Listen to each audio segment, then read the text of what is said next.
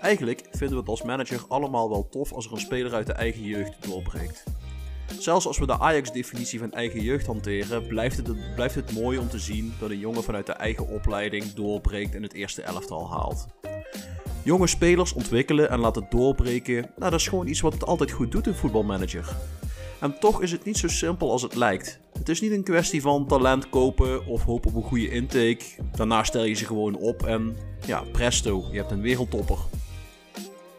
Waar gaat het dan wel om? En daar gaat deze aflevering om. De Voetbal Managers United podcast. Hallo lieve luisteraars en welkom bij alweer een nieuwe aflevering van de Voetbal Managers United podcast. Vandaag hebben we weer iets magnifieks gepland voor jullie. We gaan naar een oase van kennis, een woestijn van onduidelijkheden en onkunde. Mijn naam is Guido en vandaag zijn Daan en Erik de zesde wissel en de falende administratie bij mijn Mark van Bommel. Nou, dat is nogal een welkom voor Daan. Ja, juist. Ja, doe, mij nou die ja. zes, doe mij die zesde wissel dan maar. Dan treft mij in ieder geval geen blauw. Nou ja, uh, in, in principe had ik ook kunnen zeggen bij de voltallige technische staf van Wolfsburg. Uh, ook leuk trouwens om te zeggen dat wij nemen deze podcast op op de zeventiende. Opnieuw vanwege de vakantie van onze technische gozer. En volgens mij is Wolfsburg gisteren officieel uit de D F B-pokaal gezet. En vandaag hebben ze protest aangetekend, stelletje losers. Maar goed, dat even terzijde. Um, Daan, jij bent nieuw in onze podcast, in ons selecte groepje. Zou je jezelf even kunnen en willen voorstellen? Uh, de eerste keer, inderdaad. Uh, ik ben uh, Daan. Uh, mensen kunnen mij kennen van uh, M U natuurlijk, het uh, forum. Uh, beter bekend als Daniel. Um, voetbalmanager, ja, eigenlijk uh, weet ik bijna niet meer anders. Ik was uh, denk ik een jaar of elf toen het begon. Uh, de eerste versie was dan uh, Championship Manager, zevenennegentig, achtennegentig. En uh, ja, sindsdien eigenlijk uh, verslaafd, kunnen we wel zeggen. Met ups en downs. Stukje valse bescheidenheid natuurlijk, want wat, da- wat Daan vergeet te zeggen is dat hij ook zijn eigen website gewoon ernaast houdt of zijn eigen weblog erbij houdt. En je mag gewoon reclame maken, hè? Dat doen wij helemaal niet moeilijk over, Daan. Ja, reclame maken uh, is het nodig. Je, je, je kan hem vinden op uh, deraamfm dot game dot blog. Uh, in principe ligt hij al wel eventjes stil door omstandigheden. Uh, toevallig uh, ook twee maanden uh, van de M U uh, afwezig geweest eventjes. Maar goed, uh, daar ook gisteren weer uh, mijn verhaal opgepakt. En uh, ja, we proberen ons dingetje te doen. Ik mag wel graag schrijven inderdaad, uh, dat heb je goed. Jazeker, en wat Daan natuurlijk vergeet te zeggen, en dat is ook de reden waarom hij hierbij zit, is dat hij enorm veel verstand heeft van de ontwikkeling van jeugdspelers en wat je daarvoor moet doen en hoe dat een beetje allemaal werkt en hoe je dat kunt opzetten. Want hey, als wij dan gasten uitnodigen, dan gaan we ook voor mensen die er verstand van hebben. Ja, het en moet vandaag wel ergens over gaan natuurlijk. Ja, precies. Het moet wel een klein beetje cachet hebben. Maar goed. Um, ja, we beginnen natuurlijk met onze eigen saves. Um, nou, Daan, zou jij willen aftrappen? Met welke ploeg speel je op dit moment?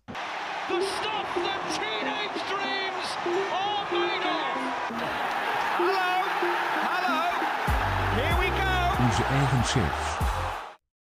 Ik uh, ben begonnen met uh, F C Twente.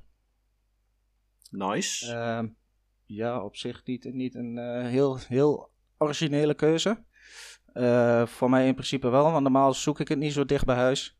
Uh, ik kom uit het oosten van het land. F C Twente is uh, het, het kortst uh, bij mijn woonadres. Uh, het hele verhaal met uh, Joop Munsterman kennen we allemaal natuurlijk. Uh, financiële situatie, de uitdaging om een uh, goede selectie neer te zetten. Uh, dus vandaar uh, F C Twente gekozen. En uh, op zich mogen we niet klagen. Volgens mij heb ik jou uh, vorig jaar in november al eens uh, een berichtje gestuurd op Twitter. Mm-hmm. Met een uh, leuke speler die doorkwam in de eerste intake. En uh, ja, daar, daar draait het hele verhaal zo'n beetje om nu. Um, ik heb me een aantal uh, doelen gesteld voor de save. Ik ga heel even het lijstje erbij pakken. Nee, en wat Daan natuurlijk ook vergeet te zeggen is dat uh, in tegenstelling tot het echte F C Twente, dat na de winterstop volgens mij maar één of twee wedstrijden gewonnen heeft, uh, dat hij het natuurlijk wel significant beter gedaan heeft.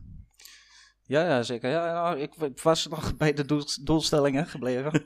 uh, het, het, het ultieme doel van deze save is eigenlijk om uh, zelf een uh, Ballon d'Or winnaar op te leiden. En uh, uh, hoe noemen we dat ook weer? Hofleverancier te worden van uh, het Nederlands elftal.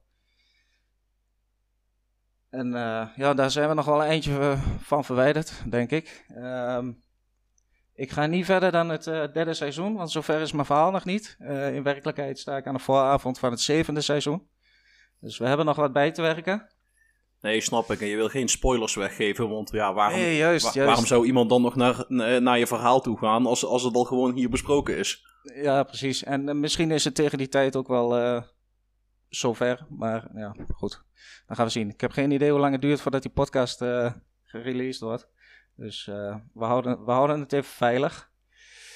Uh, eerste seizoen uh, ging eigenlijk uh, tegen verwachting in uh, vrij goed. Ik ben uh, als tweede geëindigd in de Eredivisie.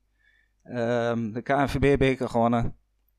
Kijk aan. En uh, ja, dat, dat liep allemaal wel op rolletjes. Uh, Heb, heb je wel nog aankopen gedaan of was het echt vooral de ik eigen heb, jeugd? Ja, nee, nee, nee. Uh, begin van het seizoen, eerste seizoen heb ik uh, twee Noren opgehaald. Die zijn uh, goed vertegenwoordigd dit jaar. uh, Williamson, die centrale verdediger. Volgens mij twee komma twee miljoen voor betaald, zo'n beetje. En dan uh, een oude bekende is uh, Sigurd Grönli. Die kennen we ook nog wel, ja. Die kennen we ook wel. Die was uh, vrije trappenspecialist vorig jaar, geloof ik. Is dit jaar wat minder. En Strelie Mamba heb ik opgehaald bij uh, S C Paderborn voor uh, vijfenvijftigduizend euro. En uh, dat waren de aankopen uh, voor het eerste seizoen. Mamba is een uh, snelle jongen. Dus wat dat betreft uh, ja, een... zal hij bij Ko- Koen in de smaak vallen. Precies, een Koen special. Uh, die heeft ook uh, redelijk goed gedaan bij ons. Uh, eerste seizoen werd hij meteen topscorer in de Eredivisie. tweeëntwintig doelpunten. Uh, het seizoen erop maakt hij er eenentwintig. En dan uh, in het derde seizoen schiet hij er nog tien in. Maar goed, uh, tegen die tijd is hij voorbijgestreefd door uh, ene Bart Storm. Die dus in de eerste intake zat. En uh, het tweede seizoen zijn we dan uh, kampioen geworden. Proficiat. Dankjewel. Ik heb de save er heel even bij hoor. Want ik nee, snap ik. Als, ben, het, als het een tijdje... ik ben inmiddels, inmiddels een stukje verder dan... Uh, ongeslagen ook nog, zie ik zojuist. We hebben uh, zevenentwintig wedstrijden gewonnen en zeven gelijk gespeeld. Kijk aan. Verloren dan dus. Met overmacht. Ja, de, ja, de Eredivisie dat uh, gaat eigenlijk uh, vrij gemakkelijk.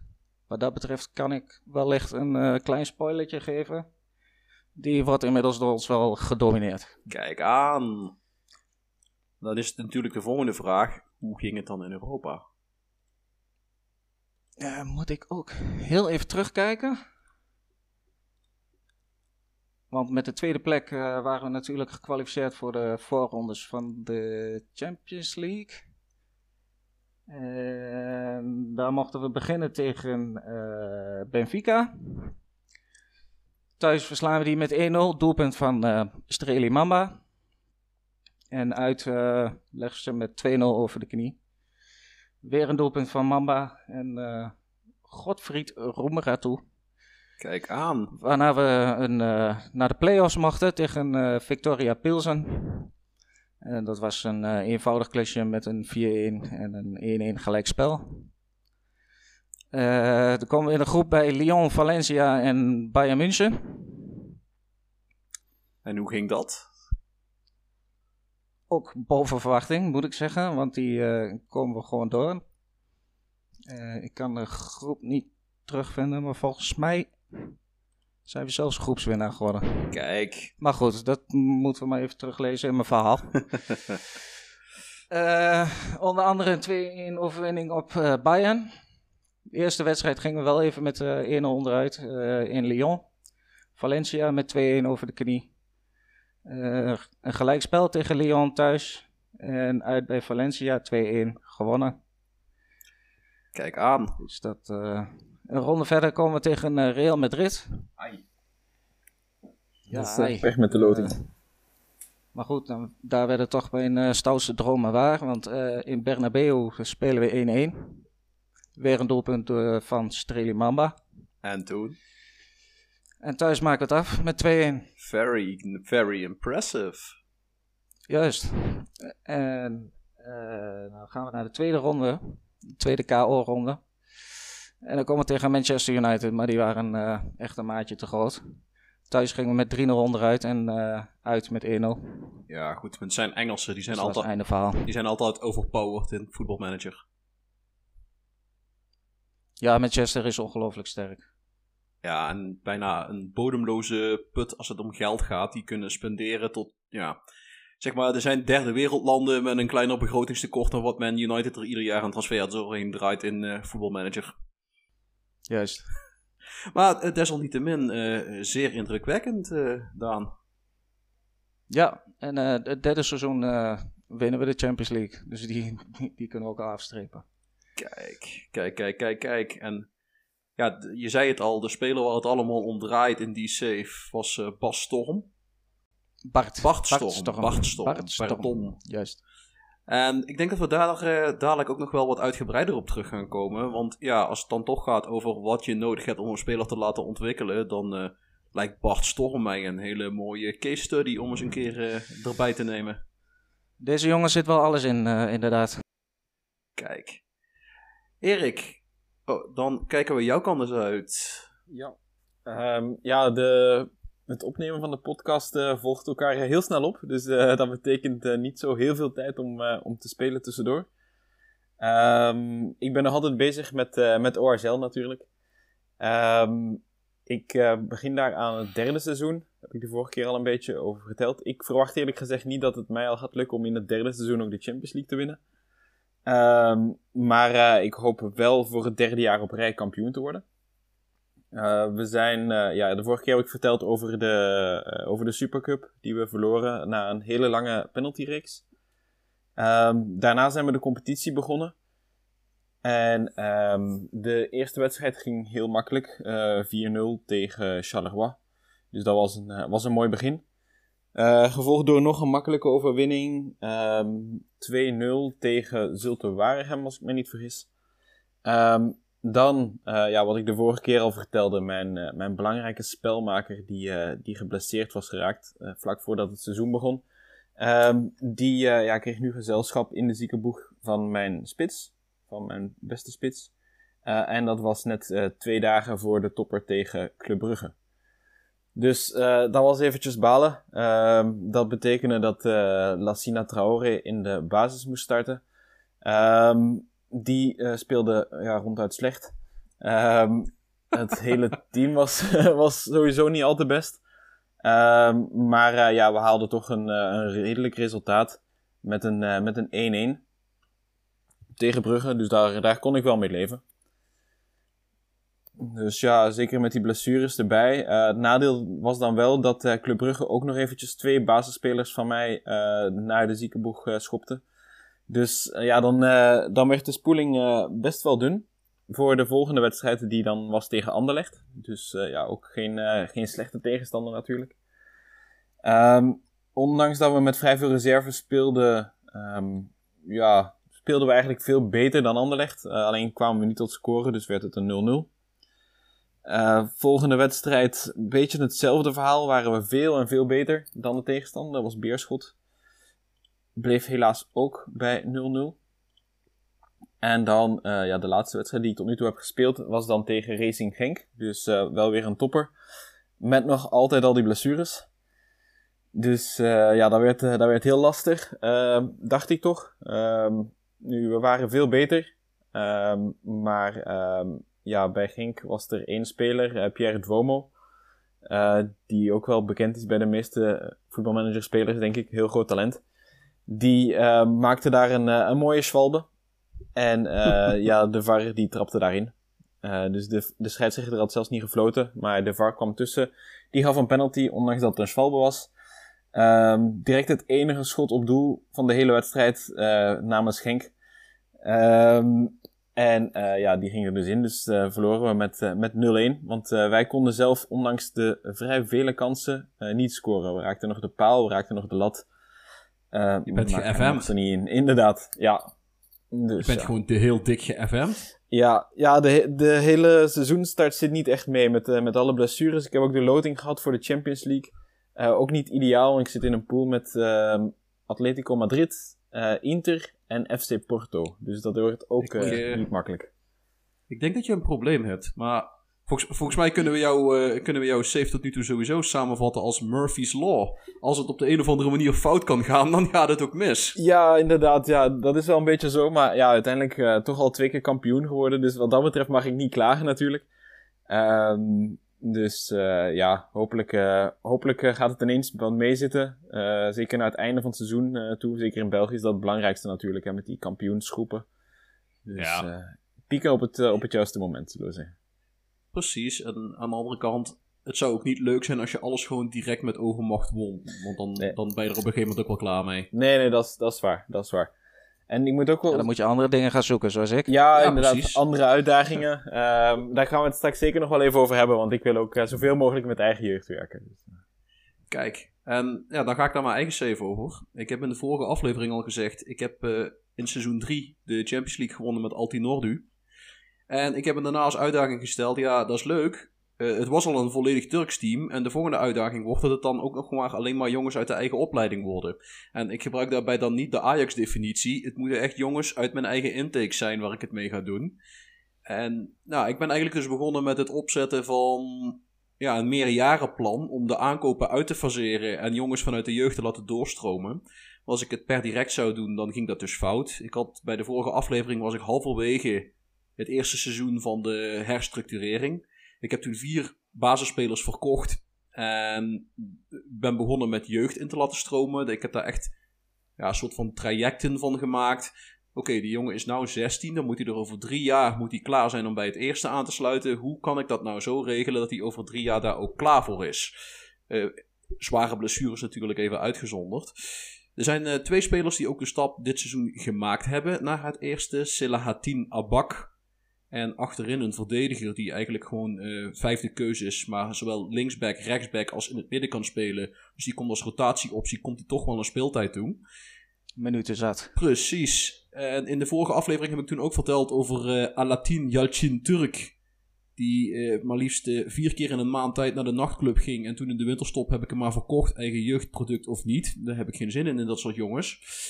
En daar heb ik dus die andere jongen uh, teruggeroepen van zijn verhuurperiode bij Trabzonspor. Dus ik heb zijn uh, traject wat moeten versnellen. De bedoeling was eigenlijk dat hij een heel seizoen bij Trabzonspor op, op huurbasis zou spelen om minuten te maken. Maar nu had ik hem, uh, had ik hem zelf nodig en kwam hij van de... Volgens mij moest ik nog iets van uh, zeventien wedstrijden spelen. Heeft hij er toch veertien gespeeld. De meeste wel als invaller. Maar dan nog, uh, hij, hij is wel eens een minuutjes gekomen. Op het einde van het seizoen, en dit is trouwens het eerste seizoen bij Altinordu dat ik helemaal ongeslagen ben gebleven. Uh, dat ik niet tegen een of andere lullige nederlaag aanliep of vijf of zes man geblesseerd of geschorst had op het moment dat ik tegen een topper moest. Uh, de Champions League hebben wij met kunst en vliegwerk ook binnen weten te slepen. Uh, twee keer op penalties doorgekomen. De halve finale dan wat makkelijker gewonnen. Uh, of ja, makkelijker. Uh, drie nul thuis gewonnen en dan vervolgens drie-een uitverloren bij A S Roma, waarbij die bevrijdende drie-een in de tweeënnegentigste minuut viel. Maar kom, die tellen ook. Uh, in de finale gewonnen van A C Milan. Een beetje mazzel gehad. Wij waren beter. A C Milan scoorde, een beetje zoals Erik zei, uh, tegen de verhouding in. Een van mijn oudspelers, Teodoro Vassalli, maakte een hele mooie Italiaanse schwalbe. En je kent dat wel, zoals die Italianen dat kunnen. De stervende zwaan. En daarna met een soort omgedraaide T-Rex handjes met vijf man bij de scheids vragen waarom het geen penalty ja, ja, ja. is. Nou ja, die kregen ze. Die zat er nog in ook. Toen heb ik in de eenennegentigste minuut weer gelijk gemaakt. Uiteindelijk penalty-serie. En in de penalty-serie heeft mijn keeper er maar liefst drie ballen uitgehouden. Waaronder de beslissende penalty vandaag.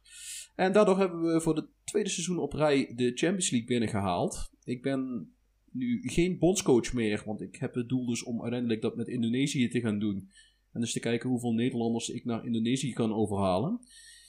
Uh, ik zit nu in de voorbereiding op mijn vijfde seizoen bij Altinordu. En ik ben eigenlijk aan het kijken welke jeugdspelers er voor komend seizoen in aanmerking gaan komen om de stap te maken. Er zit één hele goede rechtshalf bij. Die komt niet als rechtshalf in aanmerking voor een plek in het eerste. Maar die... ik ben al begonnen met hem om te trainen naar een uh, inverted wingback. En dan een heel aanvallende. Dus die speelt eigenlijk als vleugelverdediger speelt hij meestal aanvallender dan dat hij als uh, winger daadwerkelijk zou spelen. En ik denk dat hij daar als backup wel uh, het komend seizoen aan minuten uh, zal komen. Uh, die jongen is achttien, dus dan kan ik weer een, een speler van buitenaf gaan verkopen. En verder zit ik te kijken, dat is een, uh, een heel groot talent. Uh, dat is een spits. En die ben ik aan het hertrainen tot shadow striker, maar het schiet niet heel erg op. Want in zijn verhuurperiode hebben ze hem wel als spits opgesteld. Maar ik ga ervan uit dat als ik hem daadwerkelijk bij mij laat spelen en daar komt hij wel als shadow striker aan de bak, dat hij op een gegeven moment ook wel omgetraind is. Dus die gaat komend jaar ook een kans krijgen om het, uh, om het te laten zien. Want ja, dat hebben we natuurlijk ook nog steeds. Ik heb nog steeds de beperking dat ik zonder enige spitsen speel. De spitsen die doorkomen, die moeten allemaal omgetraind worden naar iets nuttigers. Anders heb ik er vrij weinig aan. Maar daar hebben ze inderdaad wel die uh, speelminuten nodig op die positie. Ja, ja, ja, ja, ja. Als hij niet aan speelminuten komt, dan schiet dat hertrainen dus voor geen meter op. Nee. En ja, dan viel zijn verhuurperiode viel een beetje tegen. Want ze hadden beloofd om hem als shadow striker op te stellen. En ze hebben het gewoon niet gedaan. En omdat ik hem dan wel terug kan roepen. Maar ja, bij mij komt hij op dat moment ook niet aan de bak. Dan denk ik, nou ja, dan laat hem dan maar zijn minuten maken op een andere positie dan dat ik wil. En dan kan ik het het volgend seizoen proberen zelf recht te zetten. In ieder geval ervaring opdoen. Precies. Precies. En dat brengt ons bij het thema van deze week. Namelijk de ontwikkeling van jeugdspelers. It's just the most extraordinary scenario you could have dreamt of. The unthinkable unfolds before our eyes. Het thema van de week. En ik ben heel eerlijk, uh, het script van deze week is eigenlijk grotendeels een artikel dat Daan een keer geschreven heeft over jeugdontwikkeling op de website Passion for F M. Het kwam al bekend voor, ik... inderdaad. Ja, precies. Nou, ik ben daar heel eerlijk in. J- jij bent de expert. Je hebt, dat eigenlijk, je hebt daar een heel mooi artikel neergezet. Nou, dan kan ik het zelf wel allemaal... Kan ik het zelf wel allemaal... Nou ja, liefhebber. Laat ik het zo zeggen. Je hebt het mooi op een rijtje gezet allemaal. En dan kan ik het wel proberen om het zelf ook allemaal mooi op een rijtje te zetten. Of ik pak gewoon iets wat iemand al gemaakt heeft. En ik maak daar gewoon gebruik van. En uh, ere wie ere toekomt, uh, daar ben ik ook niet de lulligste in. En nou ja, een van de eerste dingetjes die jij op het lijstje gezet hebt, is als je, jeugd, als je wil dat je jeugdspelers ontwikkelen, dan moet je ervoor zorgen, en dat is heel logisch, dat de faciliteiten in orde zijn. Maar... ja, jij hebt erbij gezet van, er is, er is een misverstand wat er in de community heerst als het gaat om de ontwikkeling van jeugdspelers en de faciliteiten. En uh, ik geef je het voorzetje, tik hem binnen. Ja, dat gaat dan inderdaad om de jeugdfaciliteiten. Of de jeugdaccommodatie. Accommodatie. Jeugdaccommodatie heet het in het Nederlands, geloof ik, in uh, voetbalmanager. Ik weet het niet precies, ik speel in het Engels. Ja. Um, er zijn heel veel mensen die geloven dat de spelers in de jeugd die faciliteiten gebruiken om te trainen. En dat is niet waar. Uh, de jeugdaccommodaties die verbeteren de newgens die doorkomen in je intake. Maar ze helpen niet bij de ontwikkeling van de speler die al aanwezig is. Daarvoor uh, is de, de training facilities. En ik denk dat dat er eentje is die frequent de mist in gaat.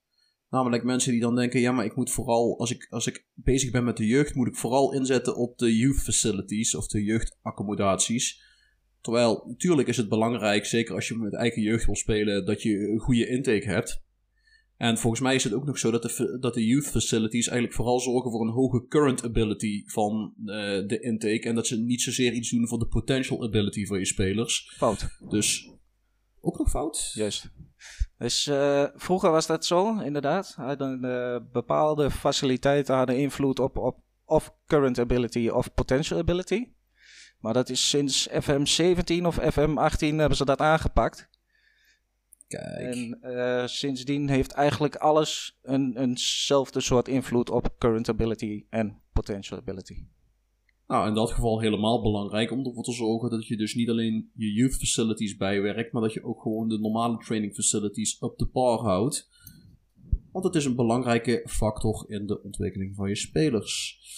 Nou, de volgende factor die we tegenkwamen was ja, de coachingstaf. En dat is heel logisch. Als je het hebt over de faciliteiten die belangrijk zijn, dan moet je ook kijken naar de mensen die met die faciliteiten mogen werken.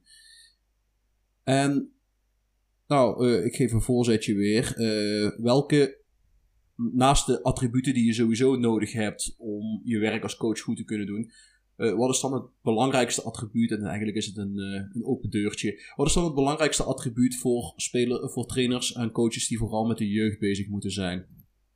Uh, working with youngsters. Ik weet niet uh, hoe die in het Nederlands is, Erik misschien? Ik denk gewoon werken met jeugdspelers. Het zal zo zijn, het zal me niks verbazen. Ja. Maar inderdaad, die uh, staat bij mij uh, hoog aangeschreven. En ja, de reden daarvoor is eigenlijk best wel simpel. Vergelijk het met, uh, vergelijk het met, uh, vergelijk het met leraren die lesgeven. Uh, je hebt mensen die lesgeven op de universiteit, die werken met jonge volwassenen. Die hebben enorm veel verstand van zaken. Maar als je die voor uh, kinderen van groep zes en zeven zet op de basisschool, dan zal die kennis van zaken niet overgebracht kunnen worden. En zo kun je het denk ik ook zien hier bij de coaches. Je kunt misschien iemand hebben die enorm veel verstand van zaken heeft, maar als hij niet gewend is om met jongere spelers te werken, dan heb je kans dat het niet altijd even efficiënt en even effectief overkomt bij die mensen. Dus vandaar, als je inzet op jeugd, is working with youngsters naast de gebruikelijke attributen dus een heel, belangrijk, heel belangrijke toevoeging. Ik had inderdaad ja. uh, in dat artikel ook een mooi voorbeeldje met leraren, geloof ik. Dat zou zomaar kunnen, dat, dat, ik, hem daar, dat heb, ik hem daar inderdaad uitgevist heb. Dan hebben we het over het leren van het alfabet aan jonge kinderen. Kijk. De ene leraar uh, schrijft de letters op het bord en laat de kinderen zo het alfabet leren. En de andere leraar die gebruikt uh, visuele plaatjes en liedjes. Daardoor blijft het natuurlijk veel sneller hangen. Dus je zou zeggen dat die tweede leraar een hogere uh, score voor de attribuut uh, werken met jeugdspelers heeft. En vandaar dat het dus zo belangrijk is als je wil kijken naar de ontwikkeling van je spelers.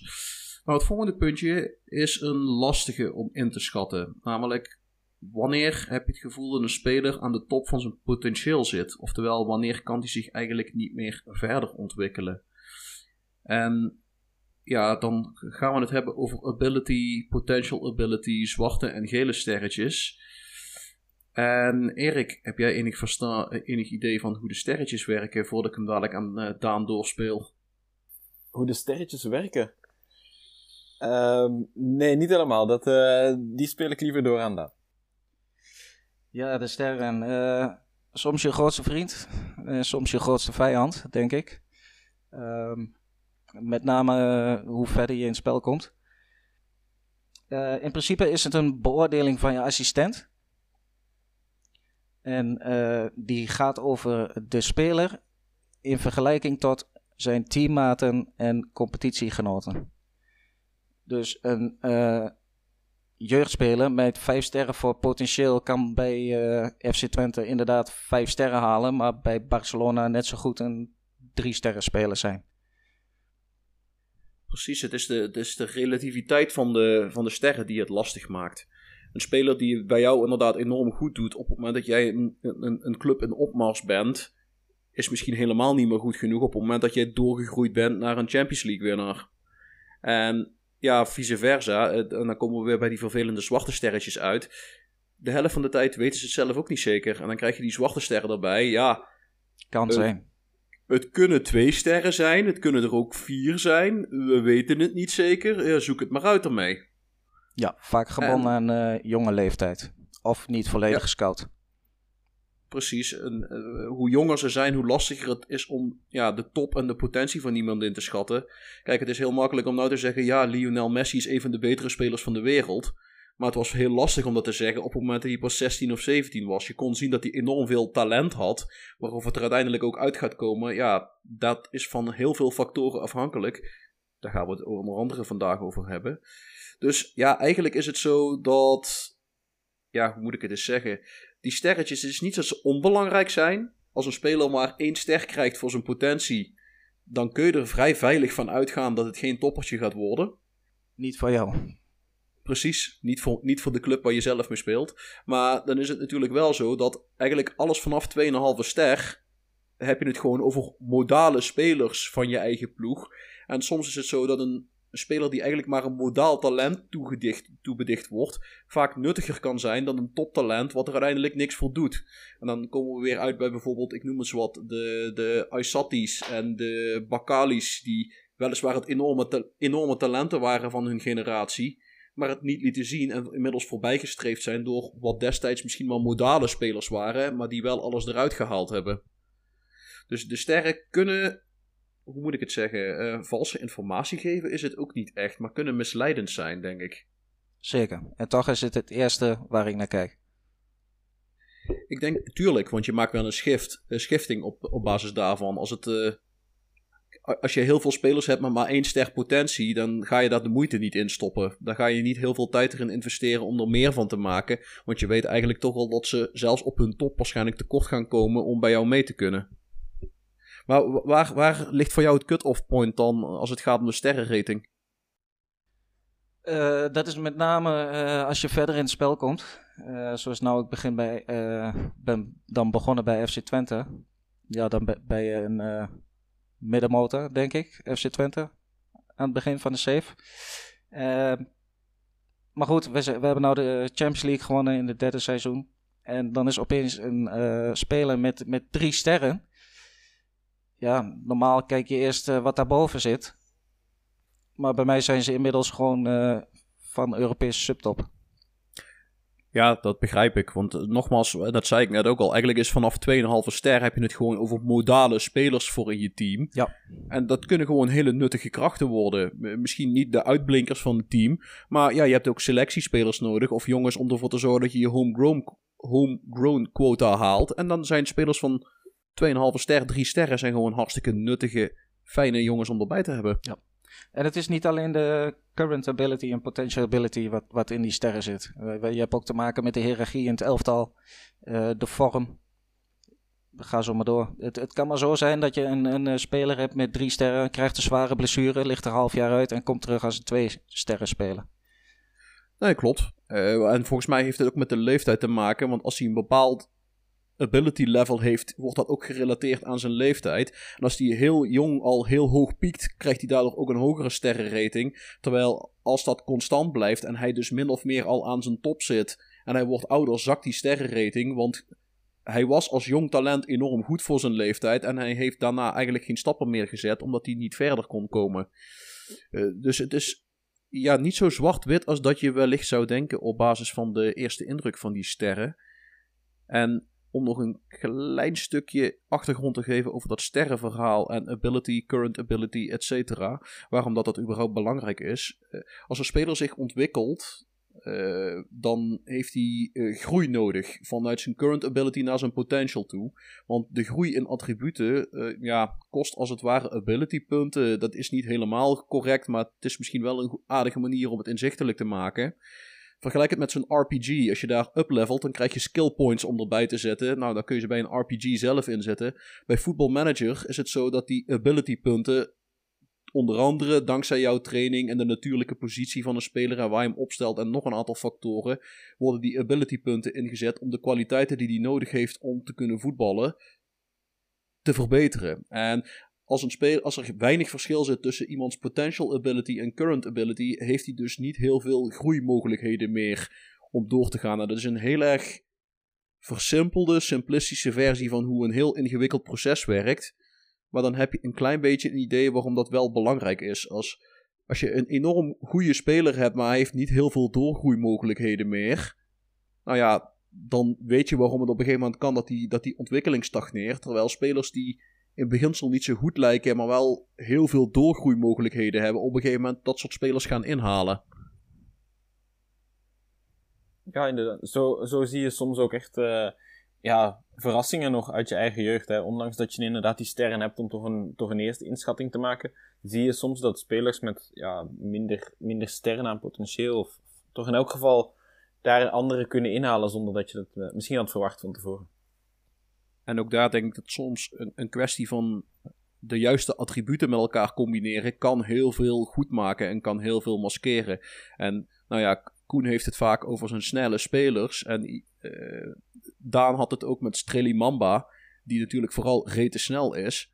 Maar daar kom je een heel eind mee. Uh, in de match engine zoals die op dit moment is, heb je gewoon heel veel. En een, en een snelle speler op de juiste plek, die nou ja, niet heel erg dom is als het gaat om positie kiezen en het timen van zijn, van zijn loopacties. Nou ja, en als je man op de goede manier weet te gebruiken, kom je er een heel eind mee. Terwijl, ja, laten we heel eerlijk zijn, en niks ten nadelen van Strelie Mamba, maar uh, het is geen topspeler. En ik denk ook niet dat hij de nationale ploeg van Duitsland ooit gaat halen. Absoluut niet. Even kijken, uh, we hebben een kleine detour genomen richting het uh, technische aspect van hoe ability en dergelijke werken. Maar ja, vaste luisteraars van deze podcast zijn dat gewend dat wij afdwalen en andere onderwerpen er met de haren bij slepen. Als waren wij een soort oermensen. Maar dat doen we gewoon. Um, we hebben het ook gehad over, of we hebben het nog niet gehad, over de hidden attributes die een probleem kunnen zijn. Ehm... Um, Ja, ja, de naam zegt het al, hidden, verborgen. Je ziet ze niet direct, maar waar kun je de hidden attributes of indicaties daarvan dan wel terugvinden? Ja, sowieso in de, in de persoonlijkheid van de spelers. Uh, dus uh, ja, daar, heb je, daar krijg je wel een, een goed idee um, ja, in hoeverre dat het gesteld is met bijvoorbeeld de professionaliteit van, van de jeugdspelers. Um, en eigenlijk, als je die gaat combineren, als ik mij niet vergis, met de uh, ja, media handling. Uh, daarvan weet ik ook zo snel de Nederlandse vertaling niet. Um, omgang met de media zal het zijn waarschijnlijk. Um, ja, als je die twee uh, combineert, dan, uh, ja, dan, dan krijg je een heel goed idee van, van de hidden attributes eigenlijk. Uh, dus hoe dat de speler ja, in elkaar zit naast zijn, naast zijn zichtbare attributen. Klopt. Uh, Daan, er is nog, een, nog iets waar we naar kunnen kijken als het gaat, uh, als het gaat om uh, zeg maar de hidden attributes. Niet alleen de persoonlijkheid van een speler, maar we kunnen ook kijken naar de... Ja, ik wou, ik, ik wou net inspringen. Persoonlijkheid, dan hebben we het geloof ik over een stuk of drie verborgen ja. eigenschappen. Ja. Yes. En uh, ik dacht uh, zo uit mijn hoofd in totaal zijn er... Acht. Acht of, acht of negen. Acht wou ik zeggen, inderdaad. Uh, ja, de, de, de persoonlijkheid geeft natuurlijk de doorzettingsvermogen, ambitie, professionaliteit uh, vooral weer. Maar goed, dan hebben we nog uh, consistency, controversy, dirtiness, important matches, injury proneness, loyalty, uh, pressure, sportsmanship, versatility en wat nog. En dan mis ik er nog één of twee, geloof ik. Ja. Maar ze zijn niet zichtbaar, dus op zich is dat voor, uh, hè, tenzij je met een editor of, uh, of zoiets aan de slag gaat, kom je daar vrij moeilijk achter. Je kunt soms, als het uitzonderlijk hoog of uitzonderlijk slecht is, krijg je bij coach reports of scout reports daar een waarschuwing van. Dan wordt er in, in de tekst gezegd van, hé, hey, deze speler heeft dit of dit als mogelijk probleem. Ja. Of is hier juist heel erg sterk in. Uh, dus vandaar dat het heel erg belangrijk is om af en toe eens met die coaches te babbelen. Uh, of als je een speler wil aantrekken, om hem fatsoenlijk te scouten. Um, maar als zo'n speler nou een probleem heeft met zijn hidden attributes. Oftewel, gedeeltelijk zijn persoonlijkheid, gedeeltelijk andere dingen. Maar is er iets wat we daaraan kunnen doen? Uh, mentoring. En nou ja, goed, mentoring als... als techniek, tactiek, dat is... Uh, nou, ik zal niet zeggen idiot-proof, want dat is het niet. Absoluut niet. Maar, maar het is... Uh, uh, nee, daarom. Maar uh, het, het is het ook niet. Uh, maar het, het is in ieder geval gebruiksvriendelijk geworden ten opzichte van hoe het was. In de zin van, het is wat makkelijker in te stellen. Maar het is natuurlijk wel heel belangrijk dat je het dan op de goede manier instelt. En ja, wie van de heren kan ik het woord geven? Hoe stellen jullie je mentoring in? Um, ja, ik, uh, ik begin inderdaad uh, met, uh, met te hopen dat het inderdaad redelijk idiot-proof is. Uh, dus ik laat in eerste instantie uh, mijn assistent een eerste inschatting maken. Uh, en uh, ja, dan krijg je al wel direct ook een indicatie van um, in hoeverre dat de leider in de mentorgroep, uh, ja, hoe dat zijn invloed gaat zijn op de andere spelers in zijn mentorgroep. Um, maar uh, ja, het is iets dat ik toch zeker wel even check. En meestal pas ik wel vrij veel aan. Um, als mentors heb ik graag spelers met ja, uiteraard een, een goede persoonlijkheid. Dus liefst uh, professionele uh, spelers of uh, ja, uh, model citizens natuurlijk, die, uh, die ik daar liefst bovenaan heb staan. Um, en, en ook wel spelers, uh, ja, maar dat komt meestal wel overeen met die, met die persoonlijkheden, ook met een hoge vastberadenheid. Um, en die, uh, ja, die, moet zeggen, die, ja, die leiden dan de, de mentorgroep, zal ik zeggen. En daar, uh, daar zet ik dan een aantal jonge spelers bij, liefst uh, vergelijkbare posities. Um, en uh, ja, uiteraard een, een minder goede persoonlijkheid. Ik ga niet een, een jeugdspeler met een professionele persoonlijkheid uh, bij een, uh, ik zeg maar iets, een ambitieuze mentor zetten. Want dan ja, kan het ook de verkeerde kant op gaan. Ze kunnen ook slechte dingen overnemen. Dat is misschien wel belangrijk ook om, uh, om te vermelden. Ja, en ik kan me herinneren van een paar, wat was dat, één of twee jaar geleden toen Ajax nog Lasse Schöne had. Toen hadden ze hier volgens mij twee of drie model professionals al vanaf de start erbij zitten. Daily Blind. Dat, ja, precies. Daily Blind, Lasse Schöne en ja, volgens mij was er nog eentje. Maar dat maakte het zo super gemakkelijk om daar de jeugd makkelijker uh, ja, zich te laten ontwikkelen. Die, die jeugdspelers gingen met stappen vooruit. Want je had al twee perfecte mentoren erbij zitten. Die, nou ja, eentje achterin, eentje voor het middenveld. Daar kwam je al Ik denk dat mee. Huntelaar zelfs de derde was. Dat zou kunnen. Ik... Dus dan heb je gelijk nog een spits ook. Ja, ja daar had ik, daar had ik daar weer niet zo heel veel aan. Ja. deed, deed ik niet zo gek veel mee met die, uh, met die, uh, met die spitsen. Nee, um, en de Huntelaar hoef je dus... ook niet meer om te trainen, denk ik. Nee, dat, ik, dat heeft niet zo gek veel zin meer. Dat heeft niet ja. zo gek veel zin meer. Je hebt, je hebt Ibrahimovic ook in, in de strijkerlist uh, uh, tactiek gekregen, dus dan, dan kan het misschien met Huntelaar ook wel lukken. Ja, maar heb je de... Uh, ik dwaal enigszins af. Heb je de, heb je de attributes van Ibrahimovic al eens bekeken? Die, die gast kan gewoon op zijn achtendertigste... Die zou bij negen van de tien clubs in voetbalmanager zonder problemen de basis inlopen, hè? Ik bedoel, ja. hij is niet meer zo snel. Maar dat is dan ook het enige. Ja, voor de rest mentale. Kon hij alles nog. Ja. En die natural fitness was volgens mij ook iets van zestien of zeventien. Dus hij wordt niet heel snel minder. En ik, op een gegeven moment heb ik hem daar toen als aanvallende middenvelder ingezet. En gezorgd dat hij niet zo heel veel hoefde te rennen. Dus hij deed eigenlijk alleen maar dingen die hij goed kon. Een bal aannemen, balletjes pasen, ballen van dertig meter de kruising inschieten. Gewoon, hè, gewoon standaard slaapand dingen. Maar goed, we dwalen het af. Lijkt me, het lijkt me geen model citizen trouwens. Nee, dat was, ik heb hem ook nooit als mentor ingezet. Daar was hij, was hij niet zo heel goed voor. Daar was hij niet zo geschikt voor. Um, ja, maakt op, maakt op zich een... Ik dwaal af. Uh, we hadden het eigenlijk over uh, de ontwikkeling van jeugdspelers. Ja, ja. Mentoring, um, ja. Uh, Mentoring, Erik, juist. Kijk, kijk je ook naar de sociale groepen, of niet? Uh, te weinig. Uh, maar ik moet zeggen, uh, ik heb nogal de neiging om uh, veel te nationaliseren in mijn teams. Uh, en uh, om vrij rustig een selectie op te bouwen. Wat ervoor zorgt dat vaak die sociale groepen... Uh, ik heb heel vaak dat het gewoon maar één groep is. Ja, juist. Ja, dan, dan maakt het niet zo heel veel uit. Ik heb uh, in tweeduizend zesentwintig uh, vier groepen. Ja, dan is het wel aan te raden om daar ook even een uh, oogje op te werpen. Want de spelers in dezelfde sociale groep, die hebben veel meer invloed op elkaar, waardoor de mentoring ook veel sneller zal verlopen.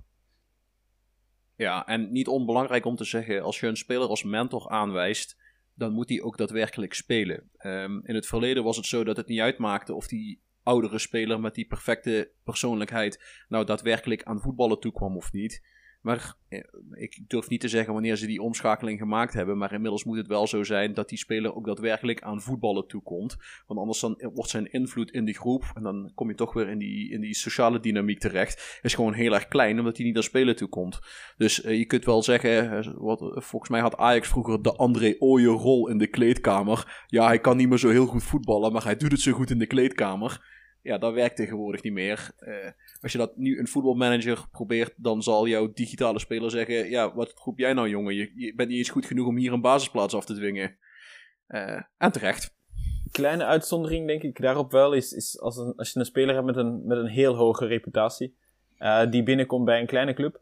Omdat die dan... Ja, maar dan zie je dat ook inderdaad in de, in de elftal dynamiek... Zelfs als hij niet speelt, komen die direct binnen als, als leiders of zeer invloedrijke spelers. Dat klopt, ja. Maar dat wordt ook heel snel minder als ze niet spelen.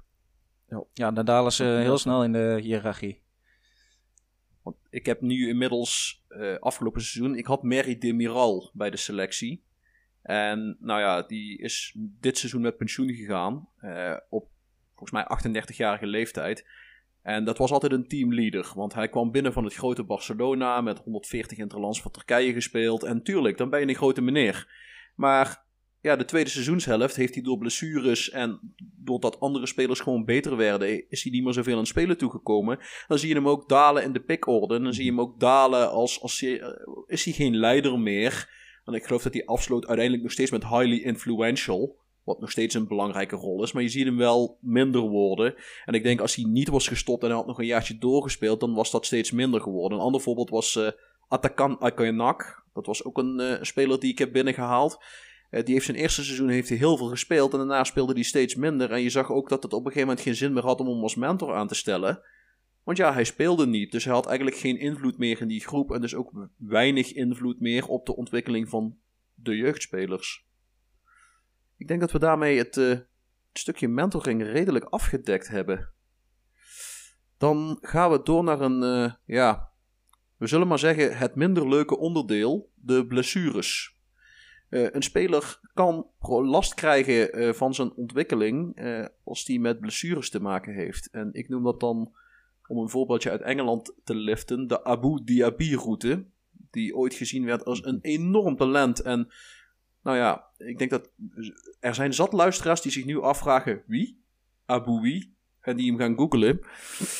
Dus ja, blessures hebben daar wel ja, een invloed op. En uh, ja, wie, wie wil als eerste zijn, zijn zegje doen? Ja, uh, ja en, en wat ik er als eerste over kan zeggen is, is inderdaad op zich dat het ook uh, denk ik heel logisch is dat een, uh, een voetballer die niet kan uh, trainen of spelen, dat hij niet beter wordt. Uh, dus wat dat betreft is het natuurlijk heel logisch als een speler uh, veel blessures heeft, dat hij niet, uh, niet zal verbeteren en zelfs uh, minder zal worden.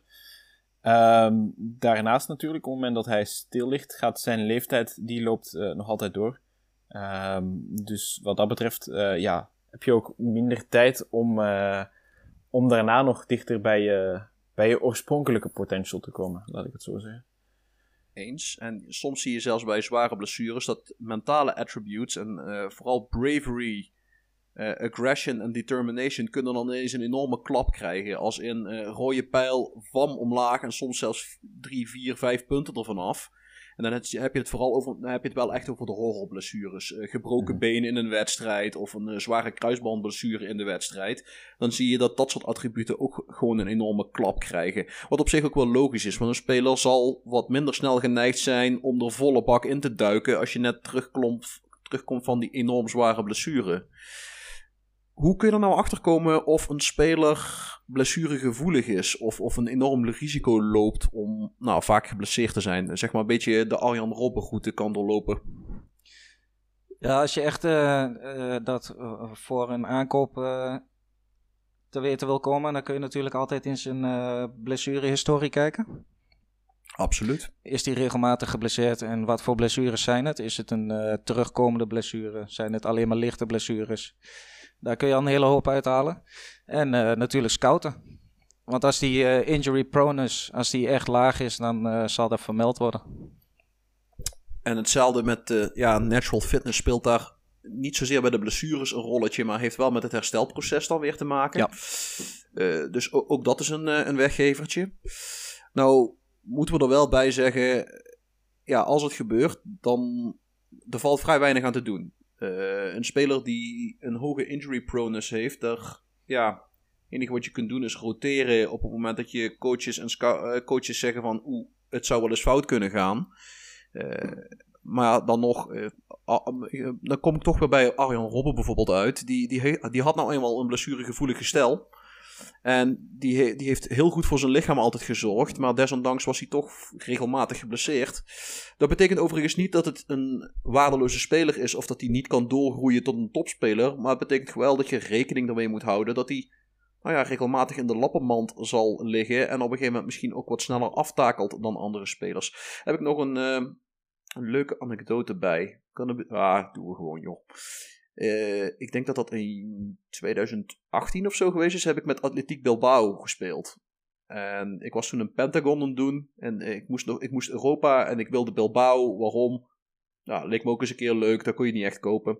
En Bilbao heeft natuurlijk wel een enorm goede jeugdopleiding. Als je goede Spaanse spelers zoekt, ga gewoon bij Bilbao kijken, joh. De helft van wat daar doorkomt is best wel goed. En S I heeft best wel een, folk, uh, heeft best wel een voorkeur voor Baskische voetballers op de een of andere reden. In ieder geval, ze hadden een speler, uh, John Díaz. En ik heb geloof ik twaalf jaar bij Bilbao gezeten. Ik heb hem als achttienjarig manneke heb ik hem bij de A-kern gehaald. En op een gegeven moment was hij dertig. En dat was voor de Europese Supercup. En we speelden tegen Paris Saint-Germain. En die vond ik al niet leuk. Die vind ik nog steeds niet leuk. En die schopte me gewoon John Díaz met een, met een beenbreuk de wedstrijd uit. Negen maanden eruit, hè? Oei. Negen maanden. En je zag, dat, je zag het als een mentale attributen. Aggression naar de kloten. Determination naar de kloten. Bravery naar de kloten. Negen maanden niet gespeeld. Op zijn dertigste. Zijn natural fitness was nou, twaalf of zo. Dus niet bijzonder hoog. En toen die terugkwam. Het was geen schim meer van de speler die vier keer de Ballon d'Or gewonnen had. En ik heb het nog... Hè, ik, ben een, ik ben diep van binnen ben ik een sentimentele jongen. Dus ik heb, ik heb het wel geprobeerd. Ik heb geprobeerd om hem terug te krijgen in, in de basis. Maar ja, hij... Het, het ging gewoon niet meer. Hij was niet meer goed genoeg om op dat niveau te kunnen acteren. Uh, tuurlijk, in de competitie tegen de, de, de Alavesjes en dergelijke, daar kon hij nog wel mee. En daar kon hij zijn doelpuntjes maken. Maar het voelde eigenlijk ook niet heel fijn om, om een speler met die historie en die geschiedenis, om dan als rotatiespeler of wisselspeler te doen. Want dat ben ik ook weer zo. Dan kijk ik naar zijn geschiedenis en dan zie ik dat hij altijd vier, vijfendertig wedstrijden gespeeld heeft. En dan gaat hij ineens, valt hij ineens terug naar twaalf wedstrijden, waarvan de helft als invaller. En dan heb ik zoiets van, ja, ergens in mijn hoofd zegt het dan kortsluiting. Dit, dit, dit kan niet. Dit gaat niet goed. Ja, een beetje alsof uh, ze Messi nou op de bank gaan zetten in Parijs. Ja, dat kan, dat kan niet. Dat kan niet. Nee, toch? Uh, nee, dat, dat, dat, dat kan gewoon niet. En dat, ik had dat bij John Díaz. Uh, dus... Ja, een, een praktijkvoorbeeld van hoe hard het kan gaan met de verkeerde blessure en, en net even de verkeerde attribuutjes in dat opzicht. Ik heb wel nog geprobeerd om Par- Parijs terug te pakken, maar dat is me uh, niet gelukt, ondanks mijn beste pogingen. Uh, zeg maar, als je door Qatar gesponsord wordt, dan, ja, dan kun je als Baskische club die strijd niet aangaan. Om te zeggen... Ik, ik... Dat is geen eerlijke strijd. Hè? Da- daar ging niet zo heel lekker, nee. Maar we hebben het hier over uh, F M achttien. Ik denk dat het F M achttien geweest is, ja. Zat daar de injury rehab al in? Volgens mij was dat toen nog geen, was dat toen nog geen dingetje. Inmiddels is dat, wel iets, is dat inderdaad wel verbeterd. Ja, je hebt uh, inderdaad in de, bij de uh, individuele training bij uh, spelers. Uh, met name bij uh, blessures die jij noemt, waarbij de mentale uh, eigenschappen uh, omlaag vliegen. Kun je, wanneer ze weer in lichte training zijn, kun je ze een uh, rehab aanbieden, waardoor die uh, attributen deels weer terugkomen. Dat klopt, maar dat is volgens mij tegelijkertijd met het Medical Center erin gekomen. En volgens mij is het Medical Center negentien of twintig geweest. Durf ik zo niet te zeggen. Maar uh, v- volgens mij was het bij achttien niet, want dan had ik, het ge- had ik het vast geprobeerd om er iets van te maken. Want ja, eigen opleiding, vier keer de Ballon d'Or gewonnen, daar, daar wil je wel wat van maken. Dat... Uh... Ja. Nee, maar goed, ook even een tip uh, naar de luisteraars. Mo- mocht, je, Absoluut. mocht het gebeuren, uh, kijk naar de individuele training wanneer uh, dat knopje oranje wordt. En zet hem op Absoluut. de rehab. Absoluut. Het volgende puntje waar we naar gaan kijken zijn de trainingsschema's die je hebt. En ja, daar komen we een beetje, hetzelfde, komen we een beetje op hetzelfde uit als waar we bij uh, mentoring op uitkomen. Uh, het, het lijkt min of meer idiot-proof, maar dat hoeft het niet per se te zijn. Vergelijk het met, ik denk dat je assistent, nou wat zal die eruit halen? zestig, zeventig procent van, van wat er misschien mogelijk is. tachtig. Nou, vooruit tachtig. Maar in ieder geval, er valt wel nog wat te, te halen als je het zelf wilt doen. Voor Sepp en... Wassel is het uh, tachtig procent. Nou, kijk, nou, als Sepp het zegt en hij heeft geholpen met het ontwikkelen van het spel, dan gaan we ervan uit dat Sepp weet wat hij zegt. Uh, nee, Sepp is denk ik wel een, uh, een autoriteit. Dat is een van de weinige mensen uit het S I Development Team die ook gewoon naar buiten toe gewoon dit soort informatie deelt. Ja, ligt eraan met wie. Nou, oké, okay, laat ik het dan anders zeggen. Uh, uh, uh, als ik hem een berichtje stuur, dan is hij in het algemeen heel aardig en heb ik meestal dezelfde dag ook nog gewoon een antwoordje. En dat, dat zal dat aan jou liggen. Het, het helpt dat ik hem uh, persoonlijk ook een paar keer gesproken heb in, uh, in Londen. Dus dat, dat heeft wel, denk ik, van enigszins van invloed. En ik weet gewoon dat hij heel erg van bier houdt. En ik heb hem een paar keer een biertje gekocht. Helpt dat altijd. Zal, uh, alcohol. De grote motor. Nee, um, de trainingsschema's dus. Er valt wel nog wat, uh, er valt wel nog wat winst te behalen uh, daarbij. En ik, ja, en, dat is denk ik mijn, mijn eigen take erop. Het zijn denk ik vooral de accenten uh, waar de winst te halen valt. De grote lijnen, dat kan je assistent best wel aardig aan. Hij kijkt meestal naar wat voor tactiek speel je. Welke stijl hoort daarbij. Welke attributen zijn er nodig om die stijl te kunnen spelen. En daar past hij zijn training redelijk op aan. Maar als jij dan bepaalde accenten anders wil leggen, dan zul je het toch zelf moeten gaan doen. En ik heb dat in... was het negentien of twintig, heb ik geprobeerd een soort koer, uh, wielkoerverachtige trainingen in te zetten, waar dus heel erg vanaf de jeugd af aan op techniek getraind werd. Uh, maar dat is niet iets wat de A I kan. Daar zul je het toch echt met je eigen schemaatjes moeten gaan doen om dat te proberen. En is dat dan per se beter? Nee. Alleen, je legt andere accenten. En als dat is wat je zelf wil, en als dat de richting uit is die je wil, dan kun je die kant ermee uit. Voor nu bij Altinordu, in plaats van heel erg op techniek te trainen, ben ik juist veel meer op voetbalintelligentie gaan trainen. Dus dan ga je meer op de mentale attributen letten en proberen om daar wat van te maken. Dus het ligt er een beetje aan welke richting wil je zelf uit. Wat voor type voetballers vind je leuk om te zien en wat wil je daarmee maken. Maar ja, als je ziet dat de ontwikkeling van de speler spaak loopt, dan kan het dus ook nog wel eens zin hebben om nou, allereerst naar de teamtrainingen te gaan kijken. En ik denk dat ook met de individuele trainingen nog het een en ander gehaald kan worden, of niet, heren? Ja, ja uh, doe maar dan. Weet je wat ik, wat, wat ik een hele mooie vind in de community? Uh, mensen laten de assistent de teamtraining doen, maar ze nemen zelf de individuele training uh, in handen. Dus die mensen zijn allemaal heel druk bezig met die individuele training instellen elke keer. Maar jouw assistent die vergeet uh, sessies in te plannen waarbij spelers individueel trainen. Dan heb je vrij weinig aan de individuele trainingssessie. Juist, dus dat is verspilde moeite. Dat is echt wel een dingetje om naar te kijken als je je assistenten training laat doen. Dat, dat, dat gaat echt prima. Uh, en inderdaad wat jij zegt, dan gaat het om accenten en de individuele training. Dat is die extra twintig procent die je kan pakken. En, en ook belangrijk inderdaad, als je bijvoorbeeld een speler wil omtrainen naar een nieuwe positie toe, dan gaat dat via de individuele training. Als vervolgens je assistent geen oefeningen gebruikt waarbij de individuele training units aan de beurt komen, ja, dan heeft dat vrij weinig zin, want dan zal die speler er op de trainingen niet heel veel aan doen. Dus uh, hele, hele goede en waardevolle toevoeging. Ja. En dat is een beetje wel uh, de, de, de, hetgene waar ik op let als ik uh, assistent uh, de training laat doen. Uh, negen van de tien keer neem ik hem zelf in handen, maar dat, dat is echt, echt een puntje om op te letten. Ja, ik, ben, ik moet zeggen, zeker als ik net bij een club zit, dan laat ik het lekker door de assistent doen. Als ik wat verder kom en we beginnen wat meer mijn kant uit te gaan, dan moet je het haast wel zelf in handen gaan nemen. Want als je dingen wil gaan omtrainen of je wil echt je eigen huisstijl gaan inslijpen, ja, dan heb je inderdaad bijna geen andere keus dan toch wat meer hands, een, een meer hands-on approach te gaan gebruiken. En ja, dat drukt wel enigszins je speltempo.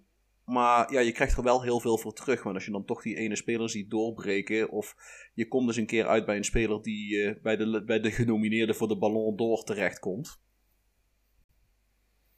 Dan heb je je pareltjes daar. Ja. Hoeveel schema's heb jij uh, nodig daarvoor trouwens? Um, Om het op jouw manier denk, te doen, zeg maar. Ik denk dat ik in totaal...